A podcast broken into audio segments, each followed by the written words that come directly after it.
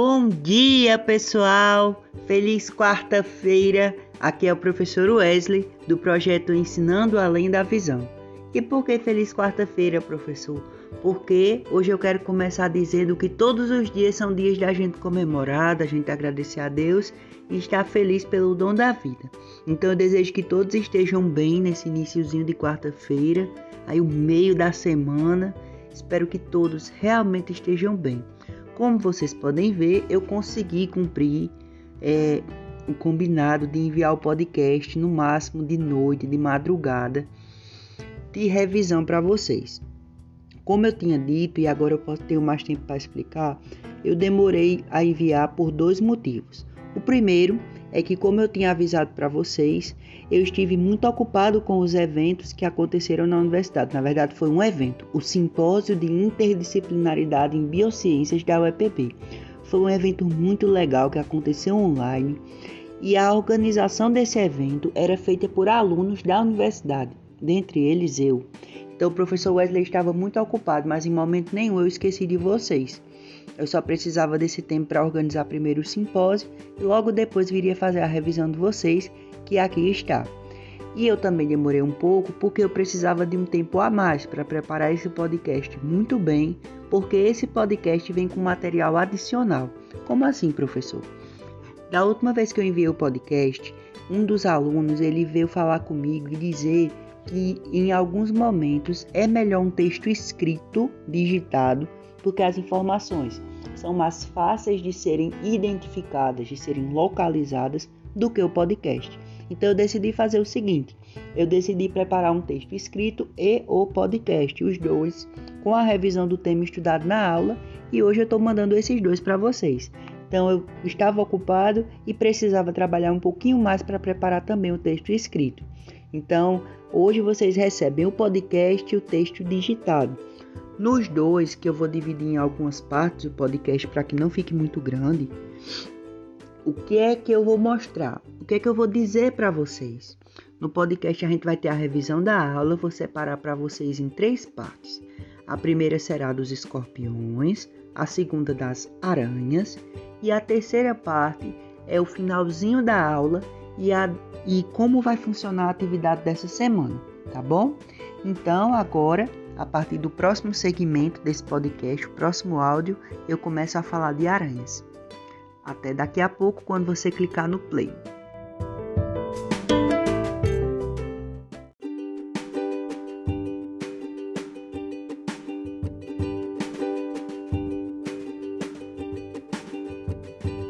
Bom, pessoal, então na nossa aula do dia 9 do 10, isso para aqueles participantes que assistiram a aula ou que não assistiram a aula, tanto no texto quanto no podcast. Eu vou revisar com vocês tudo o que a gente viu de uma maneira mais rápida. Então a gente começou lembrando que vamos tratar nessa aula dos escorpiões e das aranhas. E aí a gente parou para pensar, quem são mesmo os animais peçonhentos? São aqueles que produzem veneno e têm a capacidade de injetar o veneno na vítima. Isso é ser peçonhento, é seguir esses dois critérios: produzir o veneno, ser venenoso e poder injetar o veneno na vítima, ok? Então, sendo peçonhentos, a gente viu que existem alguns grupos de animais peçonhentos que são mais representativos. Eles são aqueles que eles causam mais acidentes no Brasil e às vezes em algumas partes do mundo. Quem são os peçonhentos que causam mais acidentes no Brasil, que tem maior importância médica? São as serpentes, que a gente viu na última aula, as aranhas e os escorpiões, que a gente viu nessa aula do dia 9. Além de serpentes, aranhas e escorpiões, quem mais são animais peçonhentos? Abelhas, quinidários, que são as águas vivas, que a gente conhece como águas vivas, e alguns insetos, certo? Ué, professor, mas aranhas e escorpiões não são insetos? Não. A gente começou a aula também com essa pergunta. A professora começou dizendo que aranhas e escorpiões não são insetos. Por quê? Porque muitas vezes a gente se confunde e pensa que aranhas e escorpiões são insetos. Mas não. Explico para vocês. Aranhas, escorpiões, insetos, caranguejos, crustáceos Todos esses organismos eles têm uma, algumas coisas em comum. eles são artrópodos. Então, para que vocês entendam por que aranhas e escorpiões não são insetos, primeiro vocês têm que entender que os animais eles são organizados em alguns grupos pela biologia. Grupos de animais que podem ser considerados grupos é, de animais porque têm características em comum, porque para a teoria da evolução são considerados animais que descenderam de um ancestral comum. Então, a gente tem dentre os animais um grupo de animais muito especial, que é o dos artrópodos. Artrópodos vem do grego artro, articulado, e podos, pés ou pernas. Então, os artrópodos são animais que têm pernas articuladas. E além de ter as pernas bem articuladas, os artrópodes eles têm uma espécie de armadura, uma carapaça um esqueleto externo, que a gente chama exoesqueleto, que protege ele. É o caso da barata.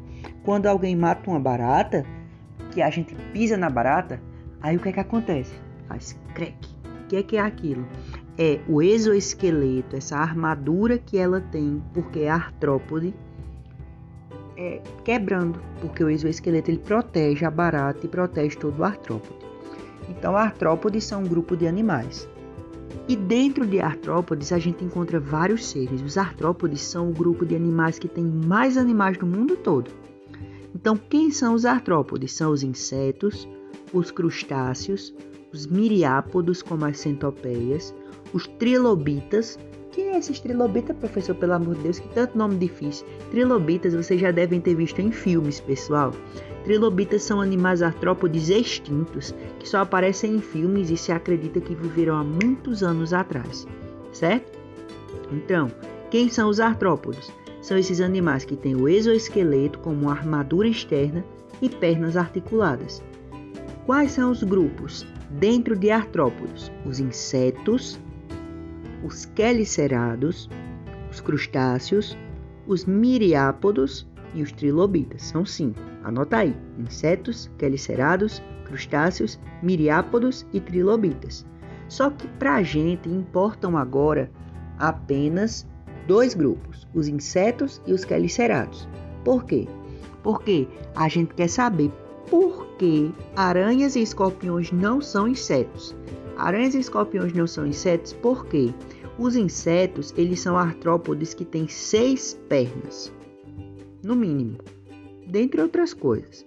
Já os quelicerados, eles são artrópodes que têm oito pernas. Aranhas e escorpiões, pessoal, como a gente viu em aula, os dois têm oito pernas. Então, aranhas e escorpiões, eles não são insetos, são quelicerados, são artrópodes de outro grupo de artrópodes, são quelicerados. O nome quelicerado vem desses quelicerados eles terem uma coisa chamada quelícera, que a gente vai ver mais para frente o que é, mas que desde já parecem algumas unhas ou uns dentinhos que ajudam esses animais na alimentação. Então, aranhas e escorpiões não são insetos, por quê? Porque eles são quelicerados, têm oito pernas. Não são insetos, são artrópodos quelicerados, certo? Então a gente precisa entender às vezes essas diferenças para poder conhecer melhor o ser vivo e preservar. Insetos são outros, como formigas, como besouros, dentre outros, certo? Então a gente começou nesse momento a aula sobre escorpiões. Os escorpiões, então, são quelicerados aracnídeos, ou seja, tanto escorpiões como aranhas, eles são quelicerados aracnídeos, certo? A gente chama eles de aracnídeos mais simplesmente falando. Então, escorpiões e aranhas são aracnídeos. Escorpiões são quelicerados aracnídeos que têm um corpo muito interessante, pessoal. Apesar da gente ter muito medo, às vezes, desses animais peçonhentos, ser peçonhento é uma estratégia de vida que pode ser vista como algo muito importante, porque os escorpiões eles têm um papel eles controlam a presença de baratas, por exemplo, que são um dos principais alimentos do cardápio dos escorpiões. Então, os escorpiões, eles têm um corpo segmentado. O que é que isso significa, professor? Corpo segmentado quer dizer que é um corpo partido, um corpo dividido em algumas partes, em segmentos, certo? Então, segmentado, partido. E para que vocês entendessem essa separação do corpo, tanto do escorpião como da aranha, a professora ela deu um exemplo muito legal. Então eu quero que agora você que está ouvindo o podcast, você coloque o celular apoiado em algum lugar e fique com as mãos livres, ok? Para que isso, professor? Para a gente fazer a mesma dinâmica que foi feita na aula. Você vai apontar a sua mão direita, o dedo indicador da sua mão direita para frente. E ao apontar, você vai ficar com o dedo estendido, né? Então, depois você vai com a sua mão esquerda pegar nesse dedo indicador com a outra mão. Tá, professor? Agora tateie esse dedo. Sinta ele, veja como ele é.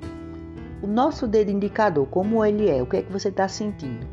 Ele é feito de três pedacinhos. Se você pegar o dedo logo no começozinho, onde tem a unha, e for deslizando sua mão por esse dedo indicador, você vai ver que a gente tem três ossinhos na nesse dedo indicador da mão. Mas o que é que isso tem a ver com as aranhas e escorpiões? Olhar esse dedo dividido em três partes é um jeito muito bom da gente entender como é o corpo segmentado das aranhas e escorpiões. Passando a mão no primeiro ossinho do dedo indicador, a gente está olhando o primeiro ossinho, é, e cada um desses ossinhos é chamado de falange. Então, passando a mão nessa primeira falange, nesse primeiro ossinho, próximo da unha, a gente tem como se fosse o primeiro segmento do corpo do escorpião. Passando a mão no segundo, a gente tem o segundo segmento. E o terceiro seria a parte do rabo do escorpião, porque o escorpião, como a gente já aprendeu, ele não morde. O escorpião ele pica e ele pica com a ajuda do rabo, do aguilhão, um espinho que ele tem no rabo, que a gente chama pelo nome bonito da biologia, o rabo é chamado telson, certo? Então, como é o corpo do escorpião? Pegando no dedo indicador. Leandro, Vitória, que eu sei que não viram a aula, pegando no dedo indicador. A primeira parte do nosso dedo, ele vai representar a primeira parte do corpo do escorpião. Essa primeira parte do corpo dele, ela junta a cabeça e o meio do corpo, a cabeça e o tórax. Esse primeiro segmento do corpo do escorpião, a gente chama cefalotórax. Depois, o segundo segmento, deslizando nossa mão pelo nosso dedo, a gente vai ver o segundo ossinho, que é representando o segundo segmento do corpo do escorpião, que é o abdômen. Então, o corpo do escorpião é dividido em dois, duas partes. A parte do cefalotórax, que é representada pelo primeiro ossinho do nosso dedo indicador, e a parte do abdômen, que é o segundo ossinho. Ligado com o abdômen, a gente tem o rabo do escorpião, que é representado pelo terceiro ossinho do nosso dedo indicador. Se você não entendeu, você pode voltar esse áudio ou acompanhar no leitor de vi, no leitor de texto, porque eu escrevi essa dinâmica também no texto. Tá OK? Então, como é o corpo do escorpião, é um corpo segmentado. Ele tem mais ele tem como que três partes. A primeira é o cefalotórax, onde está a cabeça e tórax. A segunda é o abdômen e ligado no abdômen a gente tem o rabo, o telson.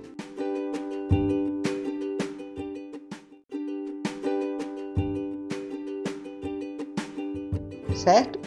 Como é que é esse corpo? Então a gente tem esses dois segmentos, cefalotórax e abdômen, e esse rabo, esse telson, ele fica de uma maneira muito interessante, gente. O rabo, vocês podem imaginar que é como a asa de uma xícara. É como se esse último segmento do nosso dedo que representa o rabo, ele tivesse dando uma voltinha, como a asa de uma xícara. O rabo do escorpião, ele fica, assim como a asa da xícara, enrolado, encurvado para frente, acima do corpo do próprio escorpião. Então, o corpo do escorpião, ele é dividido em três partes, cefalotórax e abdômen, e o abdômen ele se liga com o rabo em forma de asa de xícara, certo? É através desse rabo, que a gente chama telson, que na ponta do rabo o escorpião ele tem uma bolsa de veneno e na pontinha da bolsa de veneno ele tem um, um espinho que a gente chama aguilhão. É através desse telson, desse rabo, com a bolsa de veneno e com o espinho, que o escorpião ele pica sua presa, ok? Então o escorpião não morde porque ele não ele não nos morde nos acidentes. Quando acontecem acidentes com seres humanos, ele não morde, ele usa o rabo, que é a estratégia de defesa e de ataque dele. Ele usa o rabo com veneno, ele pica. Então, para completar nosso entendimento do escorpião, agora que a gente sabe que o corpo dele é dividido em duas partes, mais o rabo, a gente tem que entender onde estão as pernas desse bicho, né? Porque ele precisa andar. Então o escorpião, ele é um quelicerado. Então ele tem oito pernas, quatro pares de pernas. Onde estão as pernas do escorpião? Vamos fazer a dinâmica de novo. Pega lá o primeiro, a primeira falange do seu dedo, o primeiro segmento do dedo indicador direito. É nessa primeira parte, no cefalotórax dos escorpiões, que está que estão suas oito pernas. Quatro pares de pernas nessa primeira parte do escorpião, certo? Agora deslize o abdômen e depois vem o rabo, o telson, encurvado como a asa de uma xícara, certo? Mas, além desses quatro pares de pernas, os escorpiões eles têm também uma coisa bem interessante, que a gente chama de palpos. Então, peguem mais uma vez no indicador, no primeiro segmento. A gente tem aí quatro pares de pernas. Aí você vai mais para frente do dedo, perto da pontinha do seu dedo. Então, mais para frente, a gente vai ter mais um par de apêndices, mas não são pernas no escorpião. Então, o escorpião tem quatro pernas, mais um par de palpos. O que são esses palpos? Os palpos do escorpião, eles são como se fossem braços. Então, segurando aí seu dedo indicador, você entende que no primeiro segmento do corpo do escorpião, ele tem quatro pares de pernas e na frente desses quatro pares de pernas ele tem um par de palpos, que são como que braços. Esses palpos são muito interessantes porque na ponta eles têm pinças, como se fosse um caranguejo.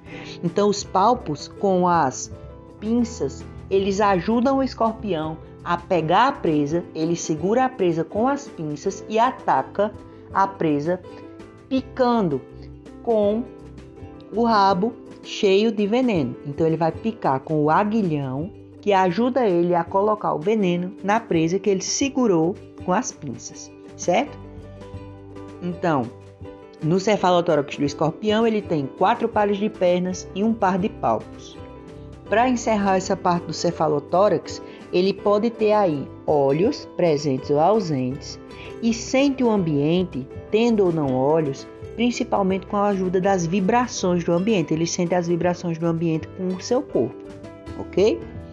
Então, ainda no cefalotórax, a gente tem, pegue aí de novo, no seu dedo indicador, primeiro segmento. Tenham paciência comigo.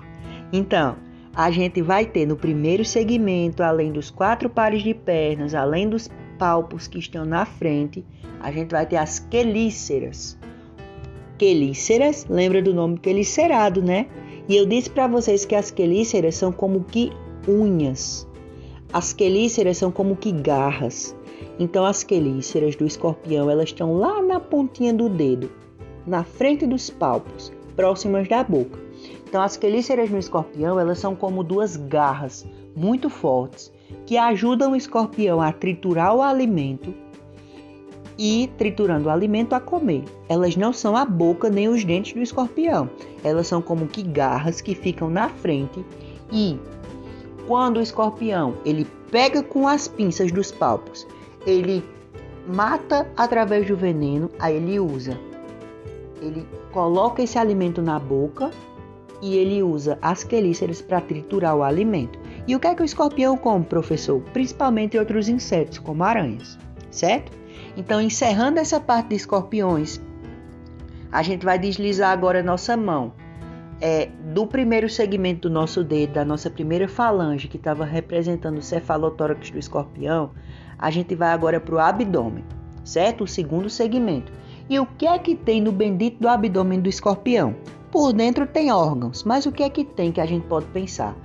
Se você pegar seu dedinho é, indicador no segundo segmento, a gente teria o abdômen do escorpião. Embaixo desse dedo, o escorpião ele teria embaixo do seu abdômen uma coisa chamada pentes ventrais. O que é isso, professor? É como se fossem um monte de dentinhos dos pentes que ficam aí embaixo do, embaixo do ventre do escorpião, embaixo do abdômen. E para que serve isso, professor? Os pentes do escorpião, os pentes ventrais, eles ajudam ele naquela história dele sentir o ambiente através das vibrações. Os pentes ajudam ele a sentir o ambiente, a sentir o solo em que ele está e ajudam também na reprodução, tá bom? Então, o corpo do escorpião tem três partes: o cefalotórax, o abdômen, duas partes, e o abdômen ele se liga muito bem com o telson, o rabo por onde ele inocula o veneno. Ele tem quatro pernas no cefalotórax. Essas quatro pernas, na frente delas tem um par de palpos que serve como uns braços com pinças. E ainda na frente desses palpos, a gente vai ter as quelíceras, que ajudam na trituração dos alimentos. Então, para encerrar a parte dos escorpiões, é importante dizer que os escorpiões, eles existem aos montes, existem muitos escorpiões. Mas no Brasil, felizmente, a gente só tem um grupo de escorpiões que causa acidentes. São escorpiões de um grupo chamado gênero Titius, T-I-T-Y-U-S, Titius. E quem são esses escorpiões do gênero Titius? São os escorpiões que a gente conhece mesmo que causam acidentes. O escorpião amarelo, o escorpião preto ou negro e o escorpião do Nordeste, certo? Além desses, a gente tem muitos outros escorpiões, mas esses são os escorpiões que causam acidentes em maior quantidade aqui no Brasil. Mas, a critério de curiosidade, a gente tem o escorpião do deserto, que é chamado escorpião imperador, porque ele é muito grande e negro, vive nos desertos, não temos aqui, e o escorpião da Amazônia, que tem aqui na Amazônia, mas que não causa muitos acidentes. Ah, professor, então ele é bonzinho? Sim, nenhum deles na verdade é mau. O que podem acontecer são os acidentes.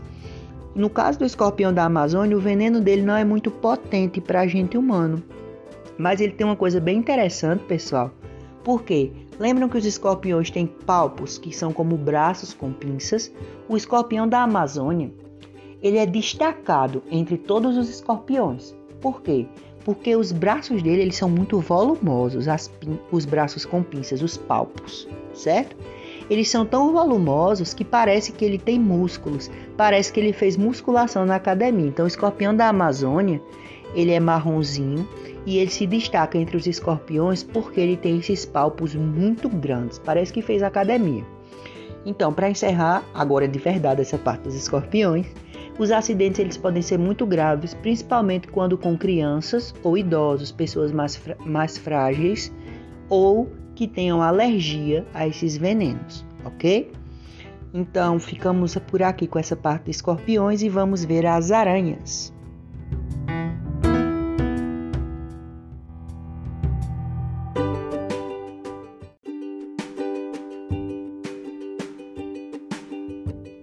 Bom, pessoal, voltando, na aula vimos também as aranhas. Agora que a gente já entendeu os escorpiões, o corpo das aranhas ficou muito fácil de entender, porque os dois são aracnídeos, então tem um corpo semelhante.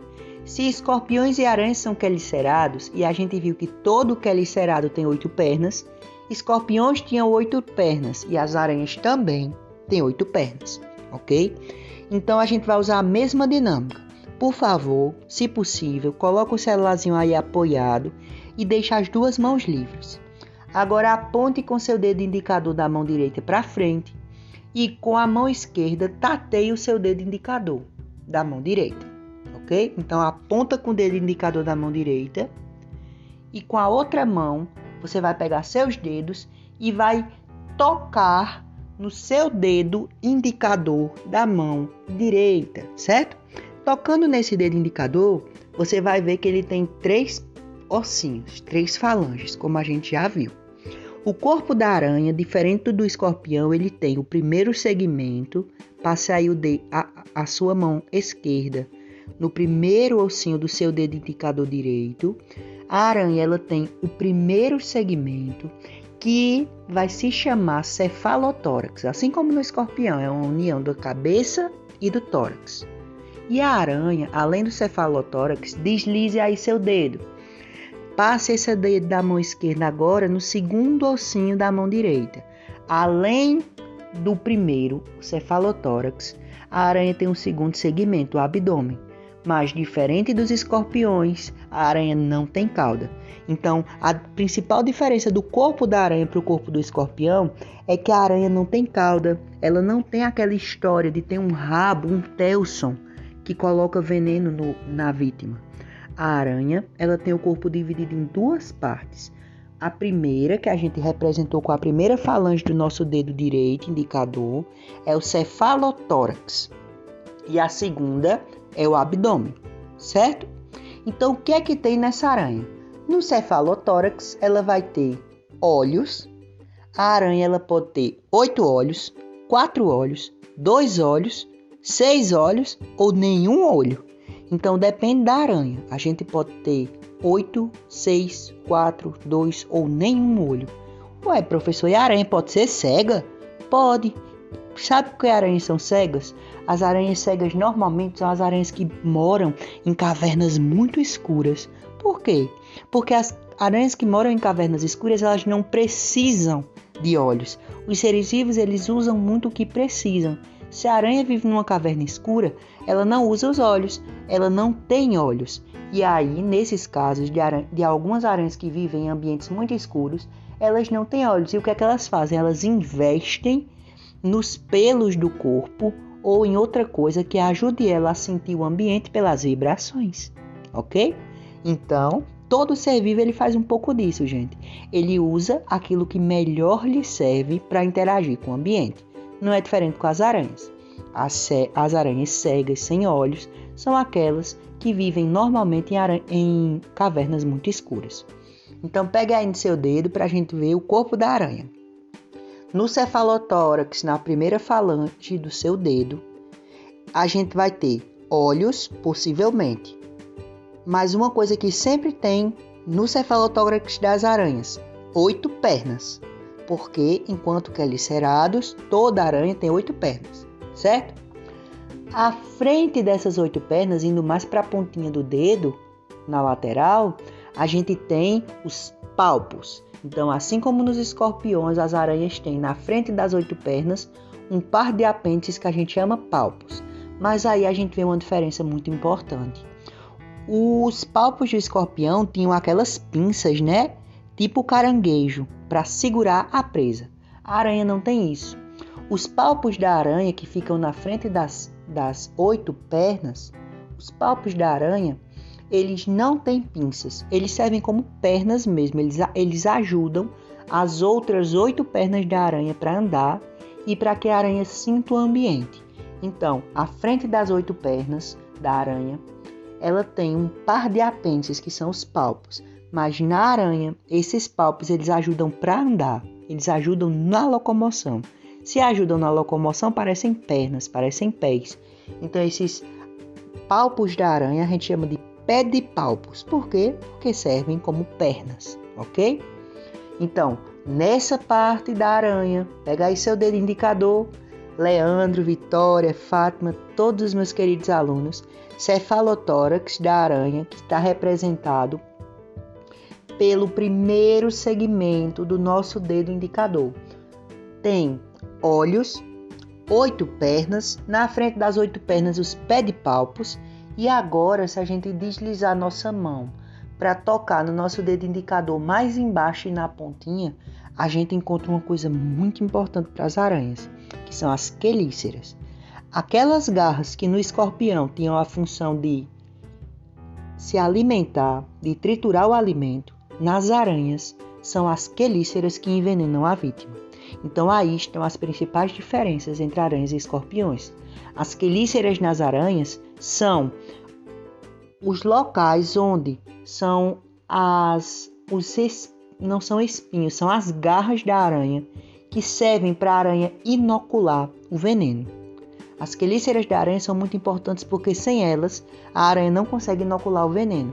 É a quelícera que a aranha ela injeta aquele, a quelícera é como uma unha, como uma garra pontuda que a aranha vai injetar na vítima e com a quelícera ela vai injetar o veneno, certo?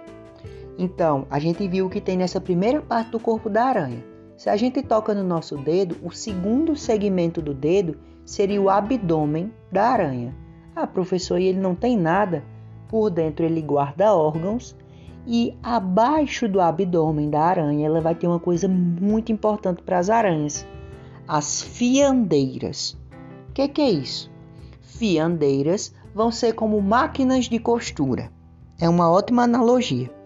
As fiandeiras são as estruturas da aranha que ajudam ela a fazer a teia, porque escorpião não faz teia, mas aranha faz.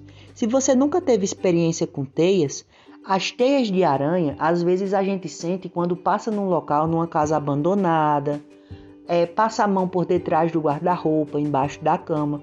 Às vezes a gente sente uns fiozinhos um pouco preguentos. Esses fiozinhos podem ser teias de aranha.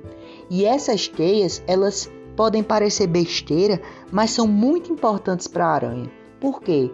As teias elas são feitas de uma substância chamada seda. A seda ela pode ser tão forte, mas tão forte, que forma teias que são mais resistentes do que o aço. Então existem lugares no mundo onde se usa teia de aranha como forma de, for de ter uma liga resistente. Já pensou usar teia de aranha, por exemplo, como um cabo que não se tora, certo? mas são, são alguns casos de teias que são muito resistentes. O que é que acontece? A seda é feita por várias coisas, principalmente aminoácidos.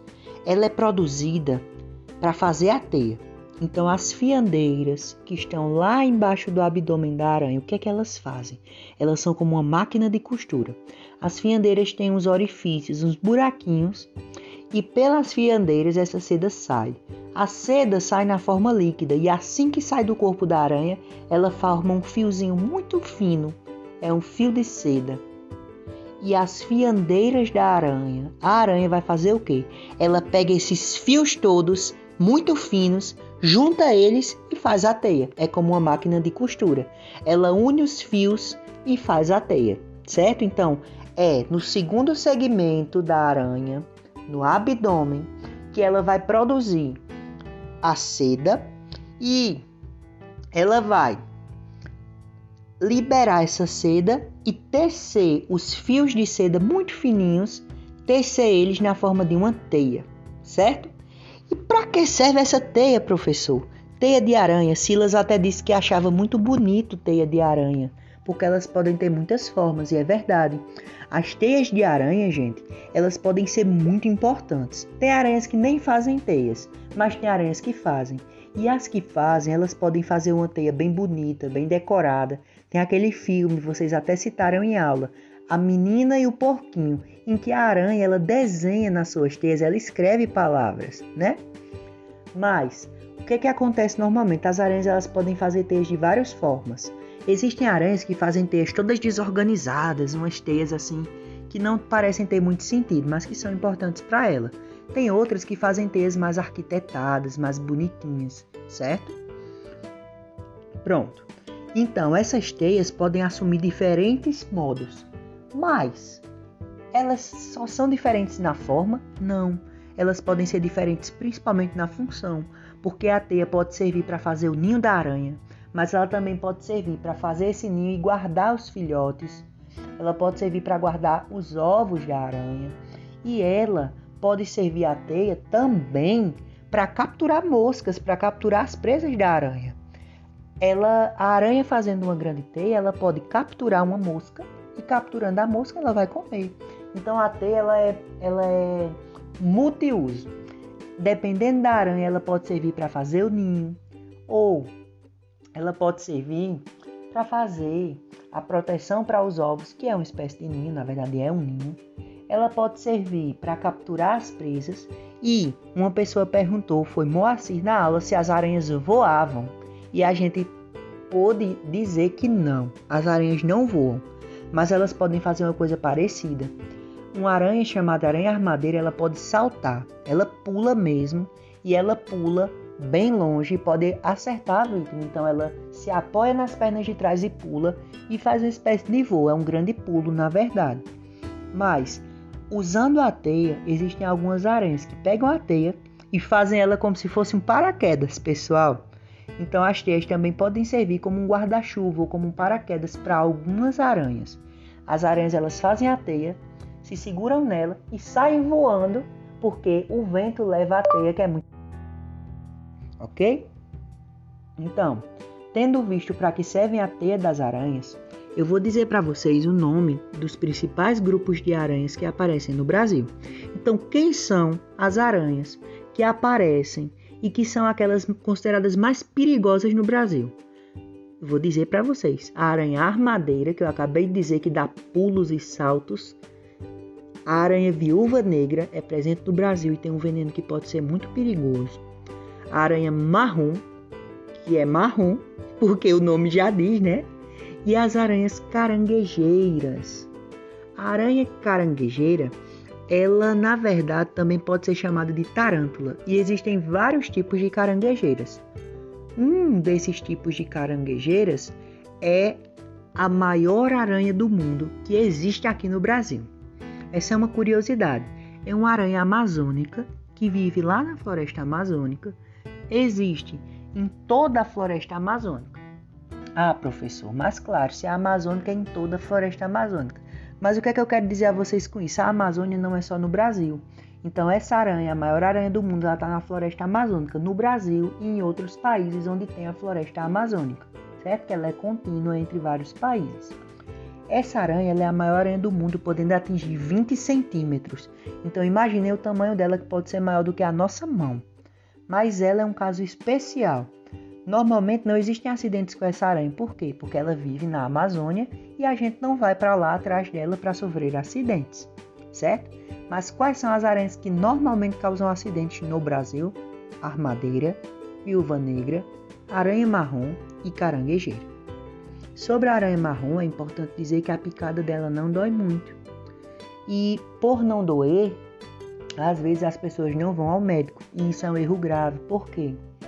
Porque o veneno da aranha marrom ele é muito potente e ele pode causar o apodrecimento da região onde ela picou. E aí, ou pode levar o ser vivo, o ser humano, à morte, ou pode precisar amputar o membro. Então, se você é picado por uma aranha marrom, precisa ir ao médico, precisa ir ao CEATOX, ao Centro de atendimento para os casos de toxicológicos, para os casos de intoxicação, para os casos em que você sofreu com o veneno da, da, de algum animal peçonhento, certo? Por quê? Porque o veneno da aranha marrom pode levar à morte ou à amputação de membros. Felizmente a gente não tem aranha marrom aqui na Paraíba, pelo menos não até agora. Então, Tendo terminado essa parte de aranhas e escorpiões, eu vou mandar um último áudio, que é o áudio da nossa conclusão, dizendo também as atividades de vocês, como a gente combinou.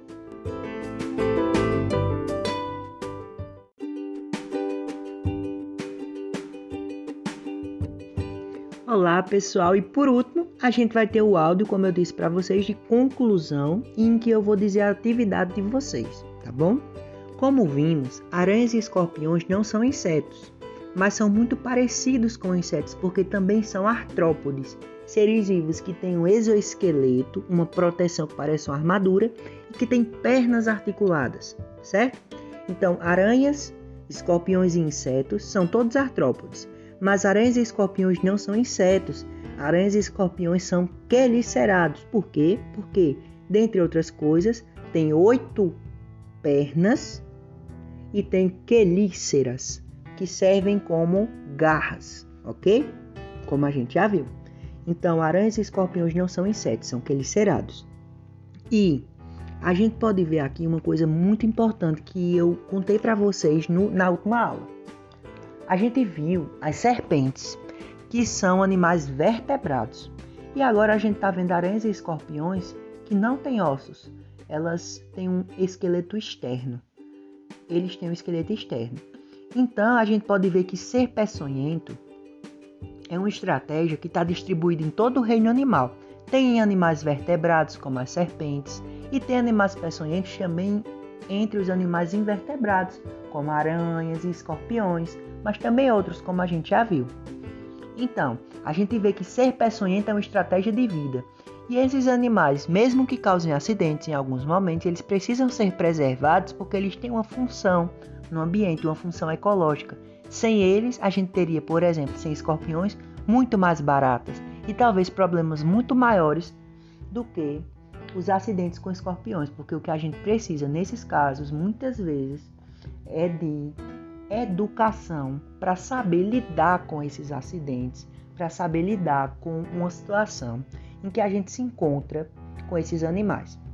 Então, por fim, eu deixo uma pergunta para vocês, que foi uma, pergunta que eu respondi na aula, que foi o seguinte: Ué, se toda aranha e todo escorpião são peçonhentos, por que a gente viu que algumas aranhas e alguns escorpiões são os únicos ou os que causam mais acidentes? Porque esses animais são sinantrópicos. Eita, professor, hoje o senhor está dizendo nome difícil. Calma, todos eles eu explico, tanto aqui no áudio quanto no texto, porque são nomes que vão ajudar a gente a entender o que realmente é, tá bom? Então, por que algumas aranhas e escorpiões eles causam mais acidentes do que outros? Porque, como a gente viu, aquela maior aranha do mundo, ela não causa acidente porque está lá na Amazônia. O escorpião, Amazo... o escorpião da Amazônia, que tem os braços malhados, como se tivesse feito academia. Por que a gente não tem acidente com ele? Porque o veneno é fraco e também porque ele está na Amazônia, né? Então, a gente tem que os animais que causam mais acidentes são normalmente aqueles que são mais próximos da gente, que vivem próximo do homem. E esses animais que vivem nas cidades, que vivem próximo do homem, a gente chama sinantrópicos. Agora deu para entender, né? Então, sinantrópico é o animal que vive perto dos homens, vive perto da cidade e assim pode se encontrar com a gente.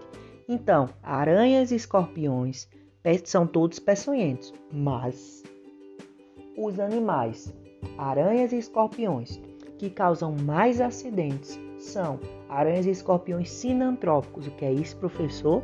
Aqueles que estão mais próximos dos seres humanos. Por quê? Porque quando acontece o um encontro sem educação ambiental para saber lidar com esses organismos, sem é, um preparo, às vezes sem nem perceber esse animal, pode acontecer Infelizmente, um acidente e os acidentes com animais peçonhentos são um caso de saúde pública, podem causar a morte em raros casos, mas podem causar a morte em alguns casos sim. Então a gente precisa se conhecer para preservar e para saber se proteger, ok? E desse modo eu termino essa revisão da aula.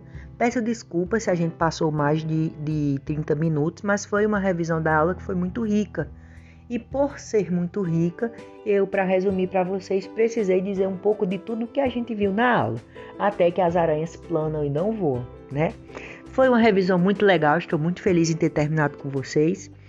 E agora eu quero agradecer a atenção de todos que ouviram o áudio ou que leram é, o material, ou ainda aqueles que utilizaram tanto áudio como escrito, certo? Para encerrar, eu deixo aqui as atividades de vocês. Com base em todos esses estudos, a gente vê a importância desses seres. Então, para entender, eu peço que, se possível, façam a atividade e façam com carinho, porque a modelagem vai ajudar vocês a entender como é a estrutura e função do corpo desses animais. Vai ajudar vocês a entender e a memorizar como é o corpo de aranhas e escorpiões. Então, qual é a atividade? A atividade dessa semana que vocês podem mandar até o dia 23, que é o dia da nossa próxima reunião. A atividade é modelar com a massinha um aranha e um escorpião.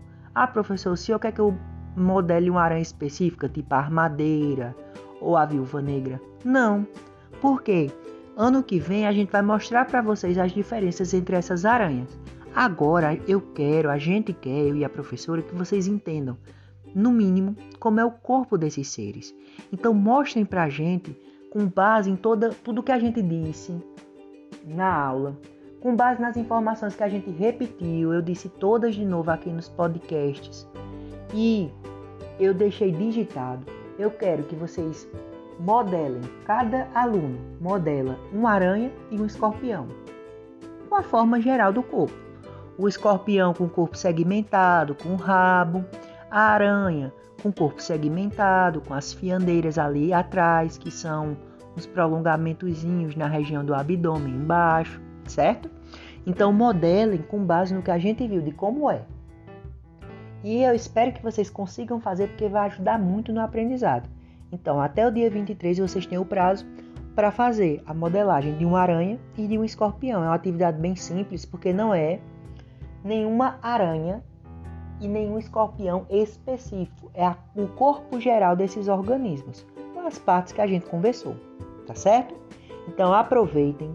O professor Wesley pede desculpas por não ter enviado áudios antes, mas como eu contei para vocês, eu estava bastante ocupado e eu precisava de um bom tempo para preparar tanto o podcast quanto o texto. Em anexo, junto com o podcast, vai o texto. Muito obrigado e eu desejo que todos consigam fazer a atividade me enviar até o dia 23. Inclusive, eu peço uma coisa, viu? Mandem várias fotos dos seus modelos, porque fica mais fácil de eu ver e da professora ver também, tá bom? De eu ver e da professora ver.